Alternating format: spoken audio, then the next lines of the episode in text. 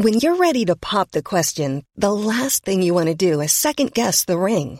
At BlueNile.com, you can design a one-of-a-kind ring with the ease and convenience of shopping online. Choose your diamond and setting. When you find the one, you'll get it delivered right to your door. Go to BlueNile.com and use promo code LISTEN to get $50 off your purchase of $500 or more. That's code LISTEN at BlueNile.com for $50 off your purchase. BlueNile.com, code LISTEN. Bonjour à toutes et à tous et bienvenue dans ce Morning Mood, dans ce faux Morning Mood du vendredi 15 avril, j'espère que vous allez bien.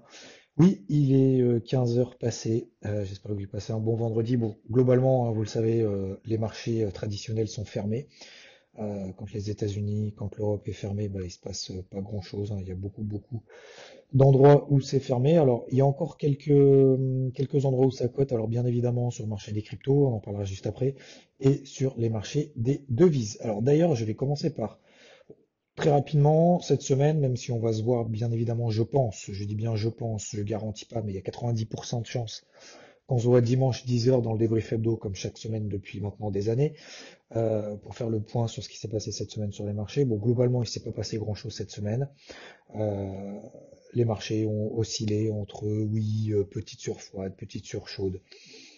Globalement, rien de bien dramatique, rien de bien excitant de manière générale. Les indices, pour le moment, sont exactement quasiment au même point qu'on les a laissés au niveau qu'on les a laissés en fin de semaine dernière. D'ailleurs, j'ai même pas regardé les performances hebdomadaires, je vais le regarder tout de suite. Comme ça, hop, ça me permettra de voir un petit peu. Le DAX sur la semaine, moins 0,8. Le CAC 40, plus 0,6. Donc, vous voyez que c'est vraiment relativement dispersé, mais on va dire c'est flat, hein. Dans le contexte qu'on connaît actuellement avec la guerre en Ukraine, avec l'inflation, le resserrement monétaire, etc. Moins 0,8 plus 0,6, c'est rien. Le SP500, il a terminé, lui, à moins 2%. Vous savez, il s'est fermé aujourd'hui, donc en Europe et aux États-Unis, en l'occurrence, et d'autres endroits également. Et lundi, ce sera fermé en Europe, mais ce sera ouvert aux États-Unis. Donc vous savez, je crois qu'on l'appelle d'ailleurs, c'est le week-end du trader, il me semble, ce week-end de 4 jours. C'est à peu près les seuls 4 jours de l'année, 3-4 jours à peu près de l'année, où c'est vraiment fermé, où il se passe vraiment rien. Il y a le marché interbancaire également qui est fermé le vendredi. Alors c'est pas un jour férié, mais c'est fermé, voilà, c'est férié pour les banques, pour les transactions, etc., etc. Et je crois qu'on l'appelle d'ailleurs le week-end du trader. Et je crois que d'ailleurs, regardez, vérifiez si mes propos sont vrais ou pas, mais je crois qu'en gros c'est le dernier jour férié qu'on a sur les marchés jusqu'au 25-26 décembre. 26 décembre. Donc, vous voyez qu'il n'y en a pas beaucoup, il n'y en a pas des masses dans l'année. Et ça fait du bien. Ça fait du bien quand même que déjà il ne se passe pas grand-chose et qu'on respire un petit peu, qu'on pense un petit peu à autre chose. Au taquet toute l'année, le nez dans le guidon, le temps passe extrêmement vite, c'est absolument hallucinant. Bon bref, parenthèse fermée. Donc, le SP500, on l'a laissé, lui, sur la semaine à moins 2%, et le Dow Jones à moins 0,78. Et le Nasdaq, tac, il a baissé lui aussi un petit peu, moins 3% également. On a clôturé même d'ailleurs en dessous des 14 000 points. C'est pour moi toujours ma zone d'achat d'ailleurs, sur des signaux H4. Ça fonctionnait 2 reprises, bon j'en reparlerai vite fait, probablement dans le débrief hebdo. Mais globalement, moi ce que j'ai fait cette semaine, alors il y avait une première partie de semaine, c'était quoi? C'était vendre les résistances. Donc vous savez, ça on l'a fait ensemble, notamment sur les 15 070 sur le Nasdaq, on avait pris 500 points, etc. Et puis après, mon projet pour cette semaine, c'était de payer les supports. Voilà. Donc les 14 000 par exemple sur le Nasdaq, et ben, tout au long de la semaine, les 14 000 ont tenu. On a fait 14 000, 14 003, on est retombé. Donc 14 003 là-haut, MMA H4. Okay, donc quand je prends des signaux H4, sur cette unité de temps-là, mon premier repère, par défaut, c'est une moyenne mobile, 20 périodes, moyenne mobile, 50 périodes, tout simplement.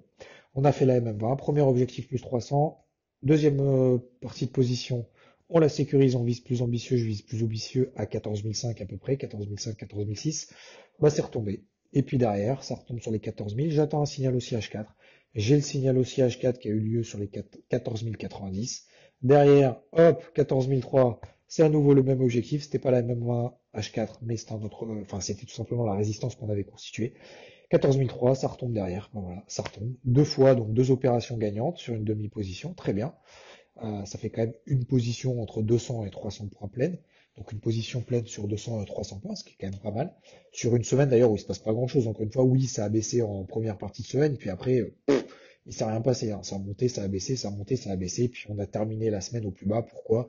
Parce que, il se passe pas grand chose, il n'y a pas grand chose à se mettre sous la dent, cette semaine, on a eu Christine Lagarde qui nous a dit quoi? Oui, on a eu la BCE, donc Christine Lagarde qui a dit, bon, nous, l'impact de ce qui se passe en Ukraine, entre l'Ukraine, la Russie, et puis nous, les sanctions qu'on va mettre en place, etc., ça va bien évidemment avoir un impact sur nos économies, donc, c'est pas le moment de resserrer les boulons, hein, a priori. Donc c'est pour ça que l'euro-dollar a baissé, l'euro contre le dollar a baissé. Moins de raffermissement monétaire que prévu, l'euro baisse plus que le dollar. Voilà pourquoi l'euro-dollar est repassé sous les 1,09, voire même brièvement sous les 1,08. Aujourd'hui donc ça cote hein, sur le marché d'échange. L'euro-dollar est juste au-dessus des 1,08. Ouais. J'ai toujours ma position à l'achat d'ailleurs au-dessus des 1,09. Hein. Donc j'ai toujours une position perdante, latente, que je vais gérer. Et je la gérerai de mon bout jusqu'au bout, hein, que ça se passe bien ou que ça se passe mal, ou que ça se termine finalement sans rien. Mais je pense que c'est important de dire ce qui fonctionne, mais aussi de montrer comment est-ce qu'on fait pour gérer lorsque ça fonctionne pas comme on le veut tout de suite. Parce que c'est aussi la vie du marché, c'est la vie en manière générale d'ailleurs, ça fonctionne pas tout de suite. Et je trouve qu'il y a beaucoup de gens qui veulent en fait, leur objectif c'est la reconnaissance, mais ils veulent d'abord la reconnaissance en disant bon je vais faire ci, je vais faire ça, machin, etc. Avant d'avoir fait, plutôt que l'inverse, c'est de se dire bon, je vais le faire avec mes valeurs, je vais le faire en fonction de moi, hein, comment j'ai envie de faire, et puis après, si j'ai des retours positifs, tant mieux, mais au moins j'ai fait ce que j'avais envie de faire, pourquoi, comment, de telle manière, etc. Il y en a beaucoup qui veulent d'abord être sûr que ce qu'ils vont faire, il y aura la reconnaissance qui va suivre derrière, et puis finalement, on a la reconnaissance éventuellement derrière, peut-être qui est suffisante à nos attentes. Ou supérieur ou même inférieur à ce qu'on attendait, et puis c'est en fonction de ça qu'on ajuste le curseur. Non, je pense que c'est l'inverse qu'il faut faire. Il faut donner, en chier, recevoir un peu, parce que c'est aussi important de savoir recevoir, et puis après peu importe, c'est une conséquence en fait, mais faut pas que ce soit un objectif et deux une cause de la raison, enfin une raison pour laquelle on doit faire les choses. Non. C'est toute la difficulté qu'on a, que beaucoup ont, notamment sur les réseaux, je pense, ou même ailleurs d'ailleurs, si vous avez une petite communauté autour de vous, c'est de vous dire d'abord je veux la reconnaissance, la motivation, et après on verra quoi. On verra si j'y vais ou pas. Non, c'est l'inverse. Bon bref, parenthèse fermée, je ne sais pas pourquoi je parle de ça ailleurs. Donc l'eurodoll, oui, je vais accompagner, je vais bien évidemment vous partager après cette position-là, que vous soyez dedans ou pas d'ailleurs, peu importe, mais je pense que c'est intéressant. Le pétrole, donc à l'achat, toujours à l'achat. Sur le Brent, objectif à peu près autour des 113$, on s'est arrêté à 112,50 quasiment, 112,40, j'avais un objectif sur les 112,87, on s'est arrêté un petit peu en dessous, je suis toujours en position là-dessus, donc c'est très bien, hein. On a bien réagi sur les 97, hein, vous voyez, ça marche bien, hein, cette zone des 97, on a fait 97 un petit peu au-dessus, mon signal il a eu lieu sur les 100,50$, on est à 111, voilà, 111,40, on a terminé la semaine, donc c'est top. Qu'est-ce qu'on a d'autre? Le dollar continue à monter, le taux à 10 ans aux États-Unis continue également à monter, on est quasiment au plus haut, on a terminé donc la semaine sur les 2,82%, ce qui est quand même beaucoup, et du coup c'est ce qui impacte aussi de manière assez négative plutôt le Nasdaq plutôt que le Dow Jones qui est composé de valeurs industrielles, vous le savez, les taux à 10 ans montent, le coût de l'argent est plus cher, l'actualisation des flux futurs également entraîne avec le taux à 10 ans aux États-Unis notamment, entraîne du coup de revalorisation à la baisse des valeurs technologiques, beaucoup plus importante, donc forcément, ça nous donne un Nasdaq qui est beaucoup plus faible que ses homologues. Voilà concernant les marchés traditionnels, et concernant les cryptos, il ne se passe pas grand chose, donc voilà, je vais y aller très rapidement, j'ai absolument pas changé de fusil d'épaule, vous avez tous mes morning mood de la semaine, coup de gueule ou pas d'ailleurs, peu importe, mais en gros, on est sur un niveau intermédiaire, ça tient, ça montouille un petit peu, on passe au-dessus des 41 500, ça retombe à 40 000, ça remonte à 41 500, etc. Donc pour le moment, il n'y a pas péril dans la demeure, il n'y a pas de flux positif, négatif. L'Ethereum, pareil, on reste au-dessus des 3 000$, et même 50 daily, moyenne mobile 50 jours. Tout va bien, il y a des cryptos toujours un petit peu plus fortes que d'autres un petit peu plus faibles que d'autres, la capitalisation totale, on reste au-dessus des 700 milliards hors Bitcoin, hors Ethereum. Donc voilà, ça, rien ne change, rien ne bouge, j'ai pas grand chose à ajouter là-dessus, il y en a qui sont plus fortes, comme par exemple Binance Coin est plus forte, d'autres le sont moins. Qu'est-ce que je pourrais citer? Sandbox, par exemple, qui est pas très très forte. EGLD, qui a aussi un petit peu de mal, etc. etc. Bon, voilà. C'est la loi du marché. Encore une fois, 2022, ça va être très atomisé. Pas compliqué dans le sens où je pense que ça va être... c'est un constat, c'est moins bull run, c'est moins bear market, c'est juste range. Donc range, on essaye d'acheter le plus en bas possible de la borne basse de ces ranges. Quand on arrive sur la borne haute, on essaye, je ne vais pas dire forcément de vendre le plus possible, mais au moins d'alléger pour pouvoir garder la main sur son trading. Et puis on recommence. Voilà. On essaye d'acheter au plus proche. Donc Bitcoin, ça nous donne quoi? 30, 35 000, 40 000, voilà, autour de là, c'est plutôt une zone d'achat. 45, 48, 50, 60, c'est plutôt une zone de vente. Et puis je pense que 2022, en fait, on va continuer de cette manière-là. Donc il faut vraiment s'y habituer maintenant tout de suite et travailler en fonction, ou pas d'ailleurs. On n'est pas obligé de travailler, en fait, ces petits mouvements... qu'on a à court terme, on peut simplement pour le moment se dire, il se passe rien, j'ai mes cryptos préférés, j'attends que ça se réveille, et puis on verra bien, ça peut durer un an, 2 ans, attention, ces phases de range, notamment daily. Donc voilà, donc tout va bien. Ah oui, je voulais vous parler aussi du Forex, pourquoi important, je voulais vous parler en premier, parce que c'est là où il se passe quand même quelque chose, comme dirait Rodolphe, là où se passe l'action, c'est le rouble russe. Donc le rouble russe, vous savez qu'il s'était effondré, face à toutes les paires de devises, alors bien évidemment toutes les devises, bien évidemment liées aux sanctions qu'il y a envers la Russie. Et en fait, on a notamment Poutine qui essaye bien évidemment de tenir sa monnaie le plus longtemps possible, d'éviter qu'elle s'effondre, parce que c'est un peu l'objectif aussi de ces sanctions, et de se dire, la Russie, on essaye de s'en détacher, de son énergie, de son gaz, de son pétrole, etc., etc. Et en fait, là, le rouble explose face au dollar. Là, aujourd'hui, par exemple, on a l'USD ruble qui perd... Attendez...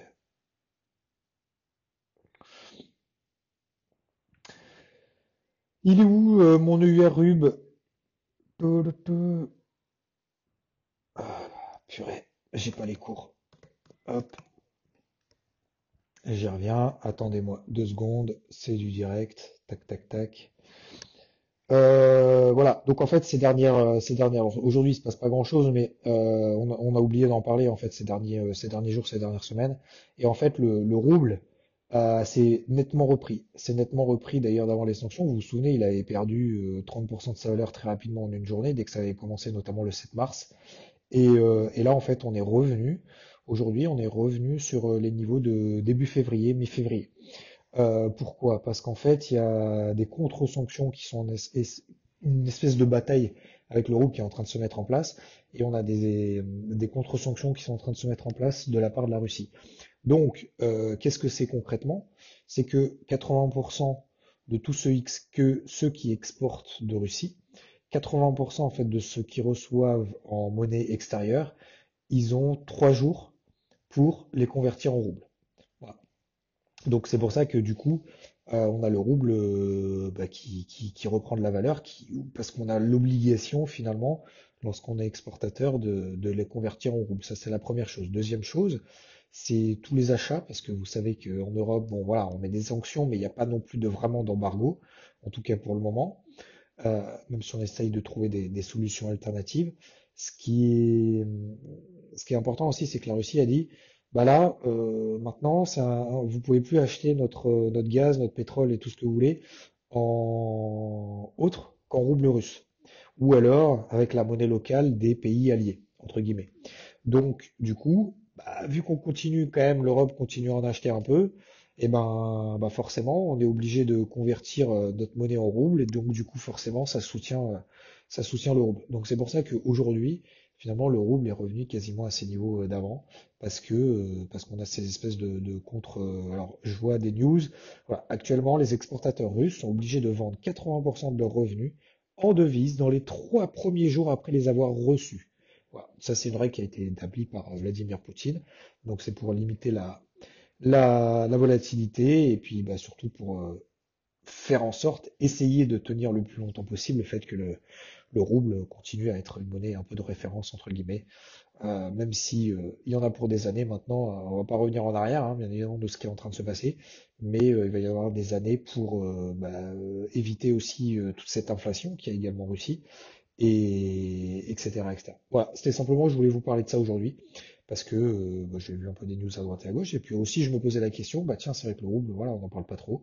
Alors, ça nous impacte rien du tout, hein, bien évidemment, sur notre trading au quotidien, mais je pense que c'est important d'avoir cette vision à 360, donc j'en profitais aujourd'hui pour que j'ai un peu de temps devant moi, et qu'on ait un peu de temps devant nous, pour parler un petit peu de ça. Voilà, je fais pas plus long aujourd'hui, même si ça dure quand même 15 minutes, je pensais faire 3 minutes, mais voilà, comme d'hab, je m'avance pas en amont parce que je sais très bien que je parle beaucoup, donc je vous souhaite en tout cas un très bon vendredi, on se retrouve, je pense, je dis bien je pense, dimanche dans le 10h, dans le débrief hebdo, comme tous les dimanches à 10h depuis maintenant des années, un grand merci à vous, je vous souhaite une très belle journée, j'ai pas regardé un petit peu ce que ça donnait, parce qu'à chaque fois que je sais que je parle de Spotify, tac, je vous remercie, je crois que vous étiez 288 à l'avoir noté 3 étoiles, je fais pas une fixation dessus, mais je trouve que c'est important aussi de d'avoir le comment dire, pas le retour, mais de savoir finalement qu'il y a beaucoup de monde qui écoute et qui en sont satisfaits, et au-delà d'une motivation, machin, etc., vous savez, je vais pas dire que j'en ai pas besoin,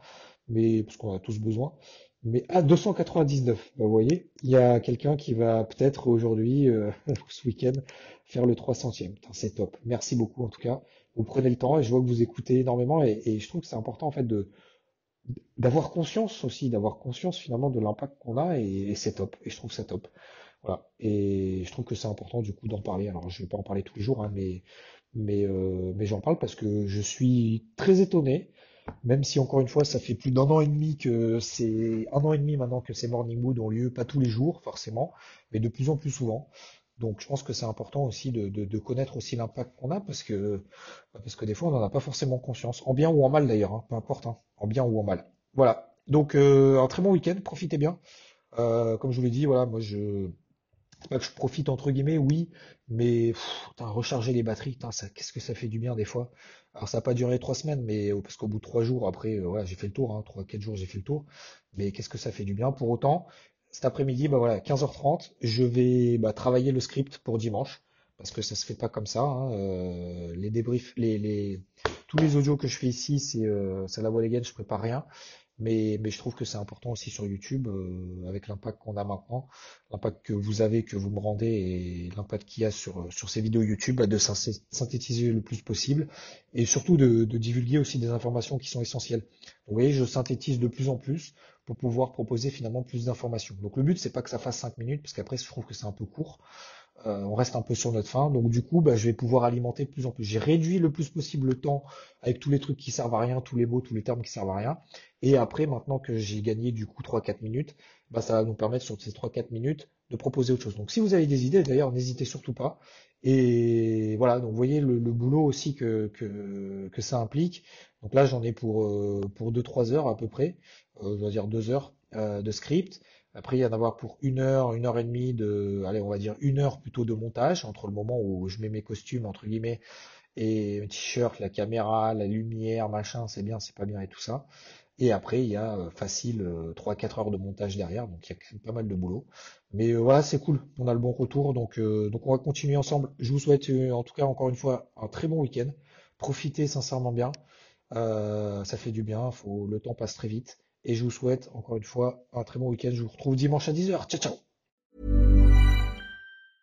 Mom deserves the best, and there's no better place to shop for Mother's Day than Whole Foods Market. They're your destination for unbeatable savings. From premium gifts to show-stopping flowers and irresistible desserts, start by saving 33% with Prime on all body care and candles. Then get a 15-stem bunch of tulips for just $9.99 each with Prime. Round out Mom's menu with festive rosé, irresistible berry chantilly cake, and more special treats. Come celebrate Mother's Day at Whole Foods Market.